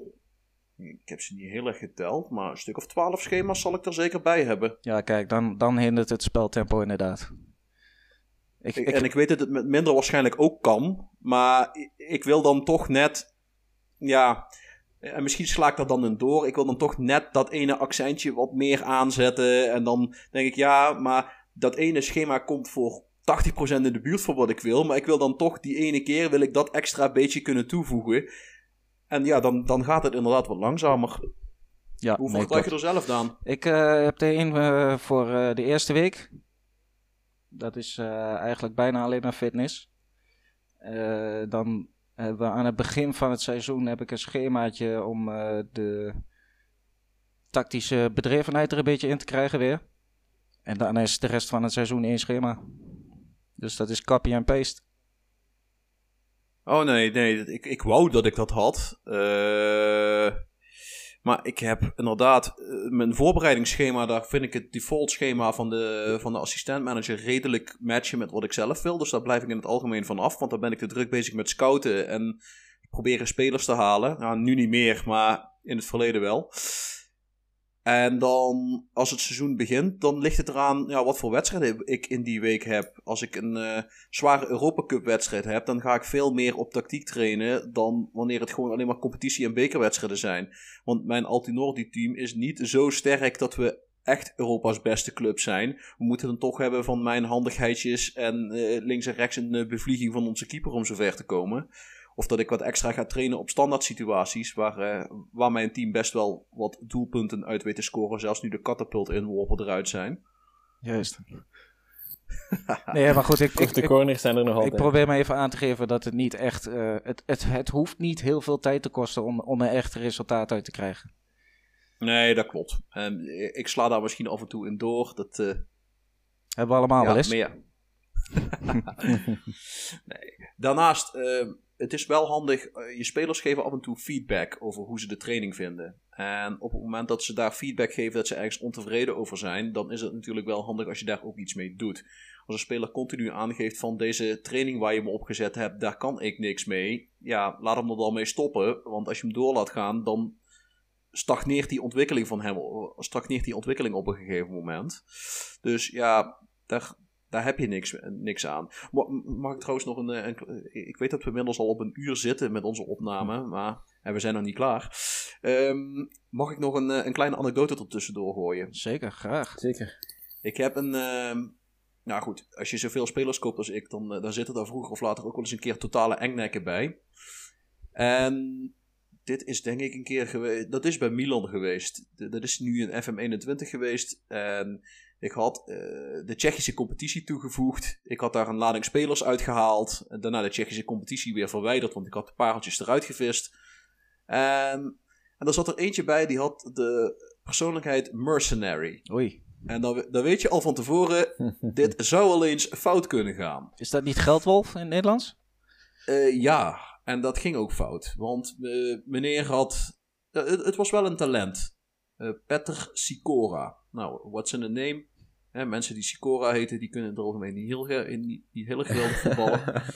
Voor de mensen die zich Victor Sikora nog kunnen herinneren. Uh, dit was overigens wel Sikora met een Y. Maar hoe dan ook, uh, hij heeft één wedstrijdje mogen spelen. Omdat volgens mij waren er interlands en er was driekwart van mijn team was pleiten. Dus ik moest wat jeugdspelers opstellen. En nou, vlak voor tijd liep hij nog eens een keer met zijn kop tegen zijn katapultinworp aan. En scoorde hij ook nog. En gelijk jengelen om een nieuw contract. Uh, dat heb ik al, vind ik op zich al niet heel tof. Maar weet je, oké, okay, krijg je een nieuw contract. Uh, dan ga je van uh, anderhalf, uh, van vijftienhonderd euro per week, ga je naar vijfduizend euro per week. Weet je, ik, ik doe die kinderachtig uh, als ik je daarmee happy hou. En toen deed hij het in de jeugd goed. Zeg maar bij mijn, uh, in, in de jeugd Champions League. Ik ben even de naam van dat ding kwijt. De Youth League heet dat ding, geloof ik. Ja. Juist. Uh, dat deed hij het ook goed. En ik geloof nog geen drie weken nadat hij een nieuw contract getekend had, kwam die, kwam die eikel weer. Ja, maar... Waarom? Wat, wat, wat, wat kom je nou... nou? Toen had ik zoiets van, oké. Okay. En nou ga ik eens kijken wat ik nou, wat ik met jouw carrière kan doen. Want je bent zeventien jaar. Kan ik die... Kan ik hem breken? Hm. Um, is ook even, overigens ook gelukt. Het was een... Uh, het was een uh, middenvelder. Een Mazzala eigenlijk. En ik ben hem gaan omtrainen naar linksback. Waarom? Dan zet ik die ontwikkeling mooi stop. Want die attributen die hij nodig heeft om als Mazzala te functioneren... Die worden niet getraind als jij linksback bent. En nou, hij werd wel door de trainer van het jeugdteam uh, af en toe nog, wel nog gewoon op het middenveld opgesteld. Maar dat is niet genoeg om die ontwikkeling gaande te houden. Nou is het ook zo dat hij een, uh, een nieuw contract had getekend. Voor uh, drie jaar plus een uh, clausule voor twee jaar erbij. En die heeft hij uitgediend. Want ik, wil, ik wilde hem ook niet verkopen. En nou ja, het heeft... in zekere zin wel effect opgeleverd. Uh, hij heeft continu lopen jengelen. Iedere keer jengelen, hop, boete. Dus ik weet niet hoeveel geld hij uiteindelijk verdiend heeft van dat mooie contractje wat hij gekregen heeft. En nou, toen hij wegging, toen zijn contract afliep, uh, hij was direct weg. Uh, je hebt nog wel eens van die spelers die dan uh, nog vier, vijf jaar contractloos bij jou blij, onder, uh, gewoon blijven rondlopen. Want ja, ze krijgen het laatst betaalde salaris doorbetaald. Ja, het contract is.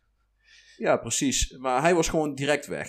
Alleen, ja, hij kon dus geen enkele club meer vinden. En ik geloof dat hij uiteindelijk is neergestreken uh, bij een middenmotor in de Serie B. Waarvan ik denk, mooi. Dat, ja, ik, ik weet niet. Ik kon er niet zo heel lekker tegen. Um, misschien is het heel kleinzerig van mijn kant uit. Maar ja, kleine anekdote, kleine side story. Uh, als je dus een, uh, het, het, het geeft wel aan, trouwens aan hoe belangrijk het is om, het, om de persoonlijkheid van de speler mee te nemen uh, in, in het ontwikkelingsproces. Spelers die vooral uit zijn op snel financieel ja, winst te pakken, uh, de, de mercenaries, de geldwolven, dan moet je je van afvragen of dat de spelers zijn waar je gelukkig van wordt om ze bij je ploeg te houden. Of in ieder geval hou er rekening mee dat ze om het minste of geringste af kunnen gaan en weg willen. En dan gaan ze niet meer goed trainen en dan gaan ze jengelen. En, nou ja, het, het is wel nogal van invloed op uh, hoe een speler presteert. Um, het volgende puntje is de leeftijd van een speler. En dan komen we bij het, uh, ik noem dat graag het, uh, het Jamie Vardy mysterie aan.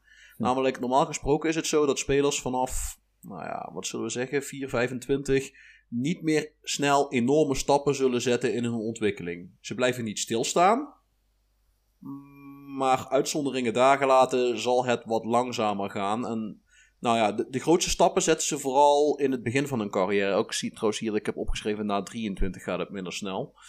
Um, ja, drieëntwintig, vierentwintig inderdaad. Precies. Ja. Uh, er, zijn, er zijn uitzonderingen op. De, de laatbloeiers. Uh, waarvan Vardy natuurlijk heel belangrijk is.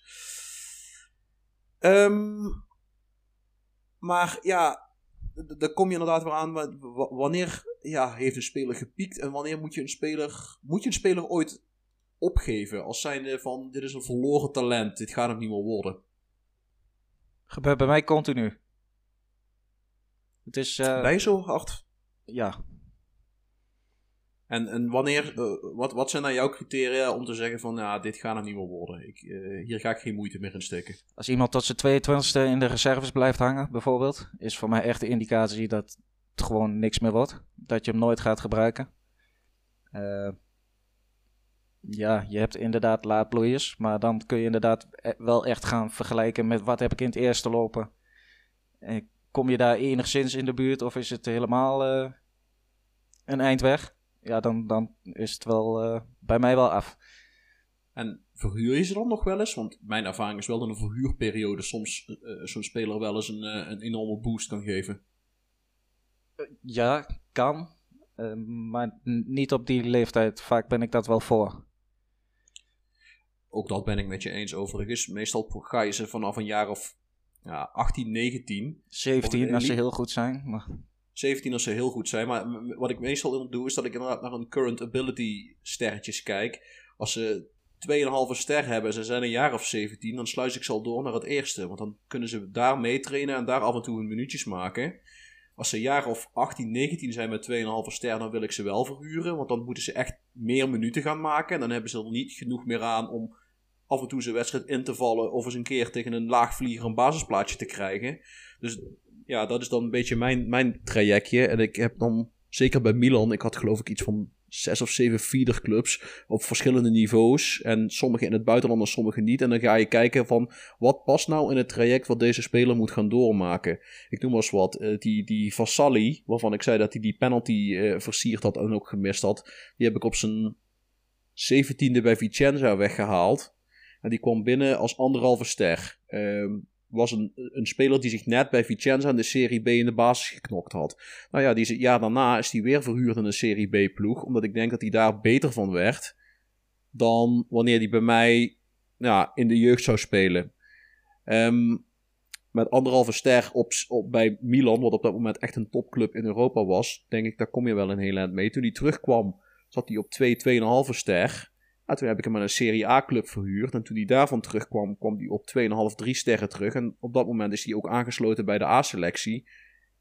Be- en begon hij ook daadwerkelijk zijn minuutjes te maken. Maar ja, ik kan wel zeggen, het, dit is hoe je het moet doen. Maar het verschilt van speler tot speler. En de ene keer verhuur je hem aan die club, want dat past bij die speler. De andere keer verhuur je normaal een andere club. Met name bij buitenlandse spelers, zeg ik, eh, vind ik adaptability daar ook nogal belangrijk aan. Spelers die moeite hebben met zich aan te passen, wat dan in een coachreport staat, die moet je niet zomaar naar het buitenland sturen, want dat is eigenlijk vragen om problemen.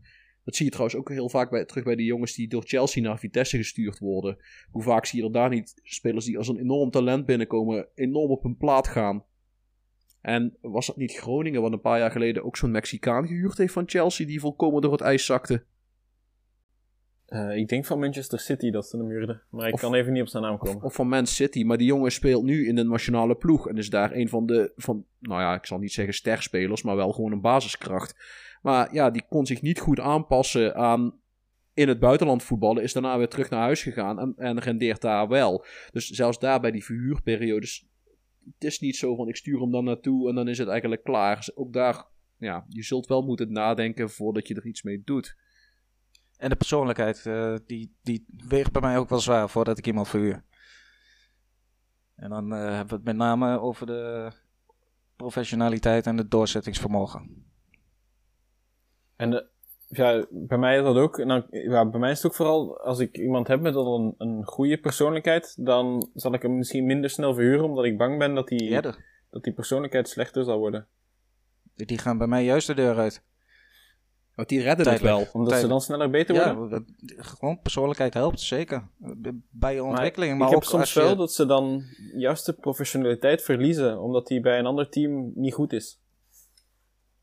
Ja, maar de, de, de club waar jij aan verhuurt, die gaat jouw speler niet in een uh, mentorgroep gooien. Nee, maar op zich uh, is een mentorgroep niet uh, nodig om een nee, dat klopt, persoonlijkheid dat klopt, te veranderen. Dat klopt, dat klopt. Uh, Maar je kunt het ook zo zien, Erik, als hij weer terugkomt en je hebt wel die, die mentorgroepen, je hebt wel die professionele groep, dan, als hij het ooit was, dan is de kans dat hij het weer terugkrijgt ook, natuurlijk ook best wel aanwezig. Ja. Ja. Maar voor mij nee, is gewoon is een, een, een speler met, met een negatieve persoonlijkheid, uh, twee sterren speler met nog uh, één sterretje potentieel over, eenentwintig jaar... Die kun je wel verhuren, maar die wordt daar niet beter van. Nee, maar dan ga je hem ook meer verhuren met het idee om zich in de kijker te spelen, met de hoop dat je dan nog een transfersommetje om te vervangt. Verkopen. Precies, ja, dan, gaat, dan, dan, dan gaat het niet meer om jeugdontwikkeling. Dan gaat het om uh, ja, eigenlijk gewoon het spekken van de, van de kas en zorgen dat je er financieel niet heel veel slechter van wordt. Ook belangrijk. Uh, zeker, want daarmee kun je dan weer andere spelertjes halen of, of investeren in de faciliteiten of in de coaches en in de randvoorwaarden. Ja. Even kijken, um, dan hadden we nog iets over, um, en dit, dit heeft dan weer meer te maken met als je een speler verhuurt en hoe belangrijk het is om dat goed te doen.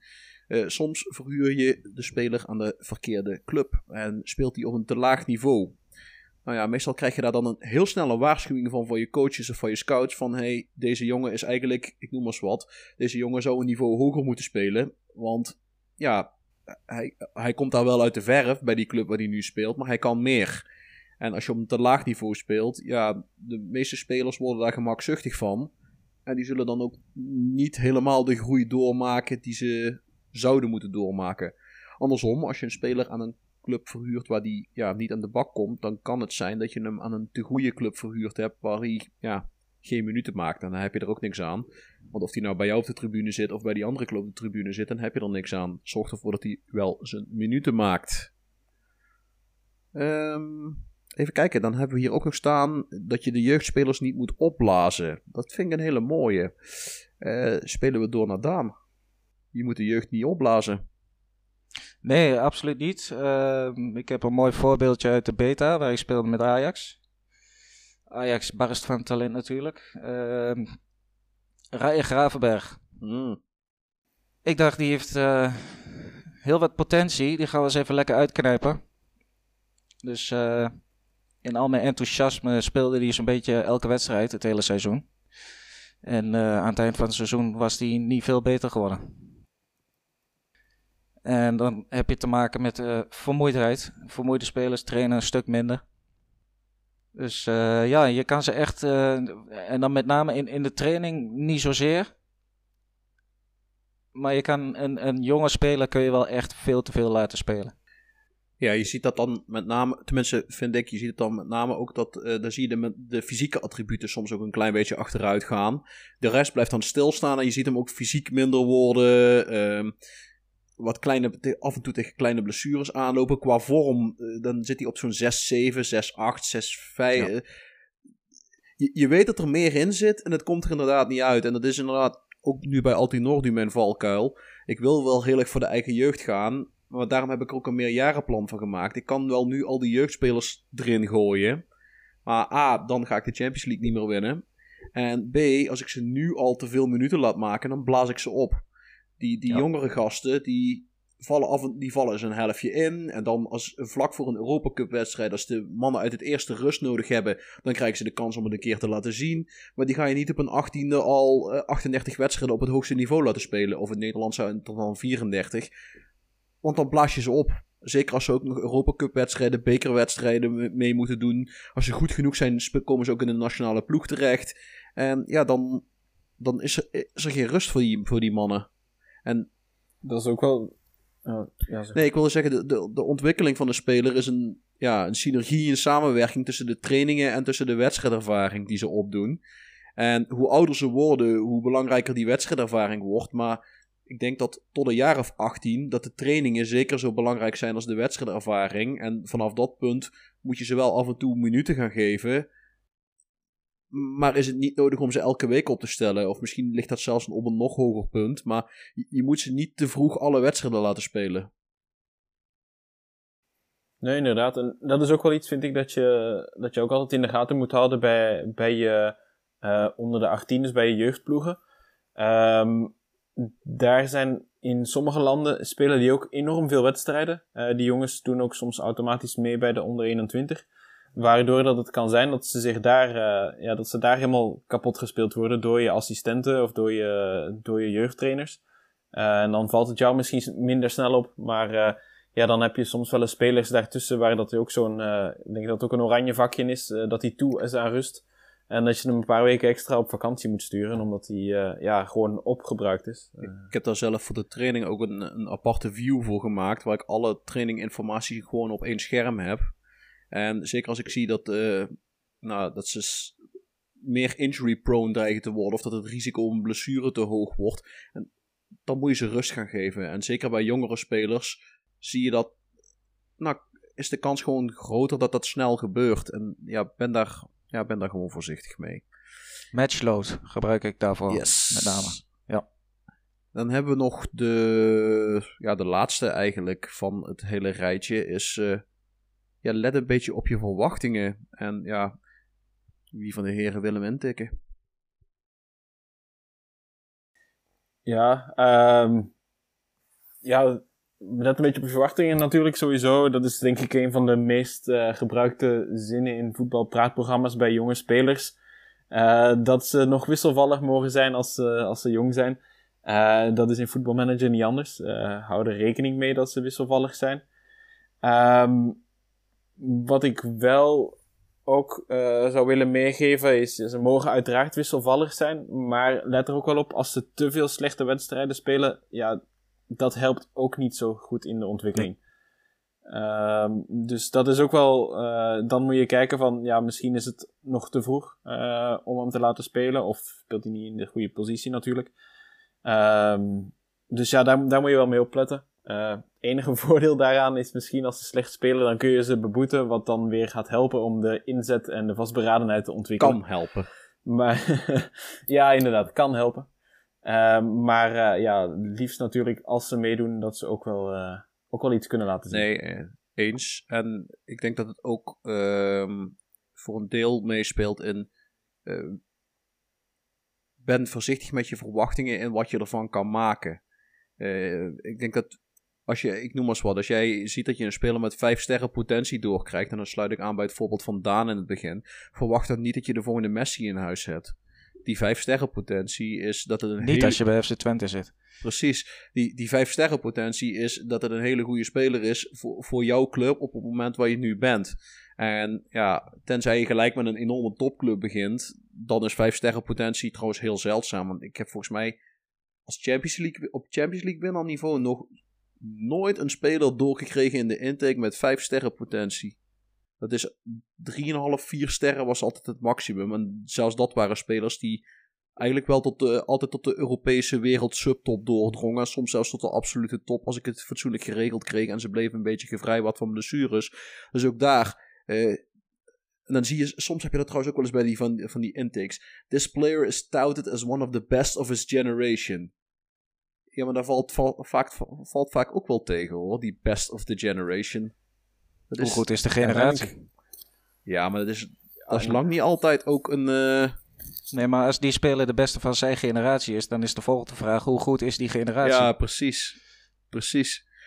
Dus uh, uh, ja, het, het, het roept wel bepaalde dingen met zich op en dat... Uh... Ja, is, is misschien een leuke voor de, voor de mensen die trouwens V I Pro hebben. Er stond van de week een uh, heel mooi artikeltje in over, uh, wie kent hem nog, Ismaël Aissati. Die dus ook vertelde dat hij ja, als, als jonge speler door uh, Hiddink bij de ploeg gehaald was. Dat hij één of twee hele goede wedstrijden gespeeld had. Dat hij daarna eigenlijk kapot gegaan is aan de verwachtingen die mensen van hem hadden. Want iedereen verwachtte dat hij telkens dat hoge niveau zou kunnen aantikken. Maar hij zei van ja, maar mensen vergaten ook dat ik gewoon een jongen van zeventien, achttien was. En ja, men, ik, ik had een paar topwedstrijden omdat ik toen gewoon zelfvertrouwen had en goed in mijn vel zat. En toen, ik kreeg op een gegeven moment een terugslag. Maar mensen verwachten nog steeds dat ik die hele goede speler was. En... ik kon dat niet constant opbrengen. En dus hetzelfde. Um, soms heb je wel eens zo'n speler die bij zijn debuut er gelijk twee inschiet. Maar je moet niet verwachten dat hij dat iedere wedstrijd opnieuw kan gaan doen. Dat, dat kun je van zo'n jonge speler vaak niet verwachten. Ja, uiteindelijk. Uh, Freddy Adu had ook uh, zogezegd vijf sterren potentieel. Uh, en uh, we hebben het uh, in eerdere podcast al over hem gehad. Uh, ik weet niet in welk land dat hij nu speelt. Ik geloof dat het Zweden was. Ik geloof dat ja, hij... derde in, niveau uh, of zo? Ja, derde niveau in Zweden, dus uh, ja, daar kun je ook komen met vijf sterren potentieel. Freddy Adu is inmiddels een soort, je kent die wereldkraskaarten toch? Dat je gewoon die landjes open krast waar je geweest bent. Ja, die is overal geweest. Ja, die, die, die heeft inmiddels wel heel wat landen gehad, ja. Uh, maar dan ben ik zelf even gaan kijken waar die inmiddels... Ja, hij zit, bij, hij zit op het derde niveau van Zweden bij Österlen Voetbal Förening. Dus ja, wie kent ze niet? Österlund op zich uh, hebben die een paar jaar geleden nog uh, op het hoogste niveau gevoetbald, geloof ik. Is dat, ja, is dat die club die nog in Europa heeft gespeeld? Nee, uh? dat, was, dat was weer een andere. Dat... Uh, nee, dit is trouwens Österlund, niet Österlund.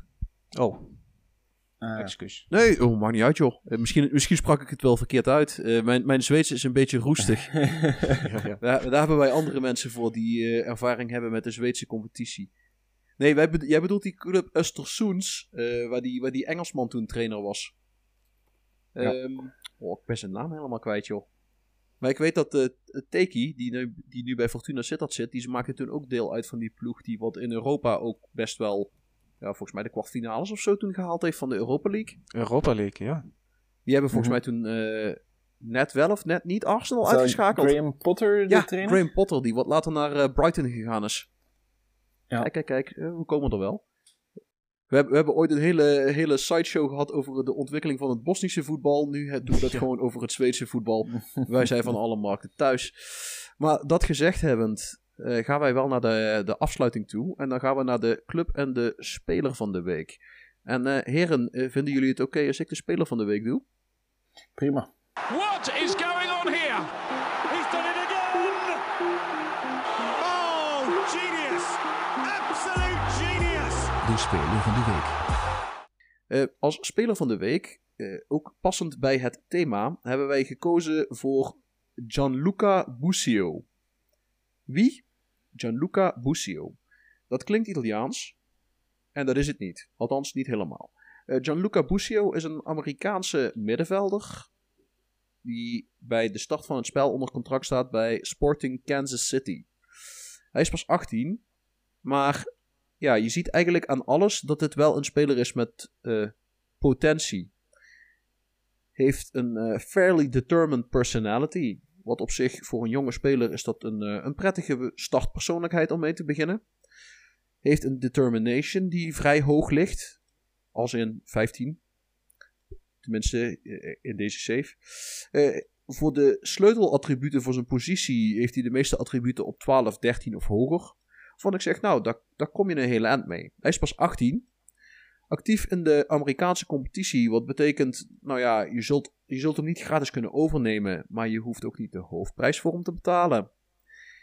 Dus het is wel een interessante speler om iets van te maken. Uh, in het echte leven, want uh, een van de dingen die wij doen bij dit soort spelers is dat je ze gelijk door Wikipedia trekt om te kijken wat, wat ze inmiddels aan het doen zijn.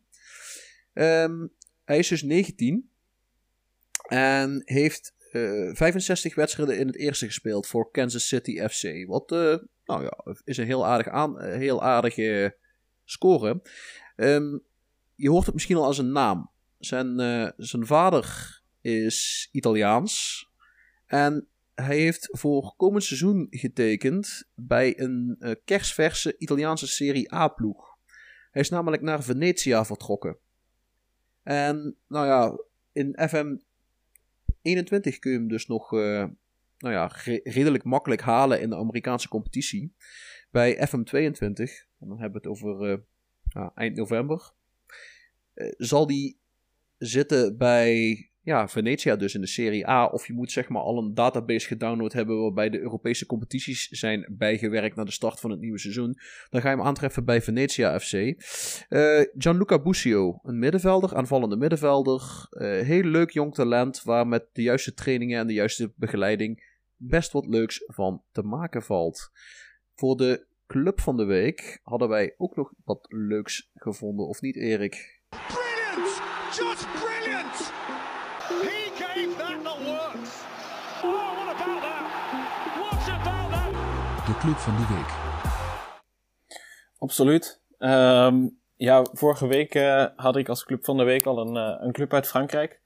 En uh, ja, dit, uh, deze week blijven we gewoon uh, in, in Frankrijk. Uh, maar dan uh, nemen we een team dat iets dichter aansluit uh, bij de aflevering van vandaag. Vorige week hadden we natuurlijk een club die, die vooral heel veel nieuwe spelers had gekocht. Uh, en nu hebben we uh, ja, Racing Club de Lens, dus uh, R C Lens. Uh, een club uh, ja, die vooral bekend staan om, uh, om de ontwikkeling van hun, van hun eigen jeugdspelers. Hè. Uh, ze spelen in, uh, ja, op het hoogste niveau in Frankrijk. Ik denk sinds twee jaar weer, of uh, is dit het eerste jaar? Uh... Dat is zo'n op- en neerclubje ook, hè? Uh, een paar jaar ja. hoogste niveau, dan weer even terug en... Inderdaad, ze hebben het uh, een beetje moeilijk om, om constant op het hoogste niveau te blijven. Um, maar in het verleden wel, uh, ook, ook Europees, wel redelijke resultaten gehaald. Zelfs nog een landstitel um, gepakt, voor, uh, kan ik me herinneren. Maar dan hebben we het over uh, mijn, mijn jeugdjaren. Iets van ja. zevenennegentig of achtennegentig zijn ze per ongeluk een keer kampioen geworden voor Auxerre. Ja, ja, klopt inderdaad. En ze hebben uh, twee keer de Intertoto Cup gewonnen, zie ik hier.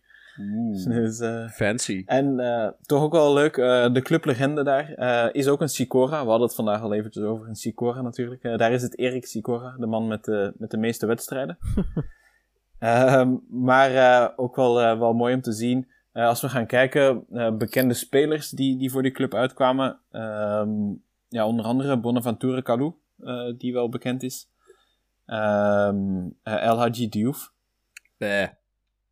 Dus uh, ja, ik um, ben even aan het kijken verder van bekende, ja, Torgan Hazard uh, heeft daar gespeeld. Ik, ik zie hier wel uh, Gael Kakuta in de selectie. Als, uh, als je het dan toch hebt over uh, ja. jeugd, jeugdige talenten die verkeerd ontwikkeld zijn omdat ze te vaak verhuurd zijn aan de verkeerde clubs, dan denk dat ik dat, het, uh, denk ik dat Ga- Gael Kakuta daar een mooi voorbeeld van is. Die is door Chelsea ja. zes keer verhuurd. Ja, inderdaad. Uh, en dan uh, en, en nog aan, steeds aan verschillende clubs ook, denk ik. Uh, ik, dus, ik zie hier ja, staan Fulham, Bolton Wanderers, Dijon, Vitesse, Lazio en Rayo Vallecano. Ja, ja dan, uh, dan heb je wel wat uh, air miles verzameld, denk ik. Uh. Absoluut. Hey, en ik zie trouwens een van mijn uh, favoriete bargain buys staat ook de onder contract. Keeper, vermoed ik? Ja, Lama. Precies.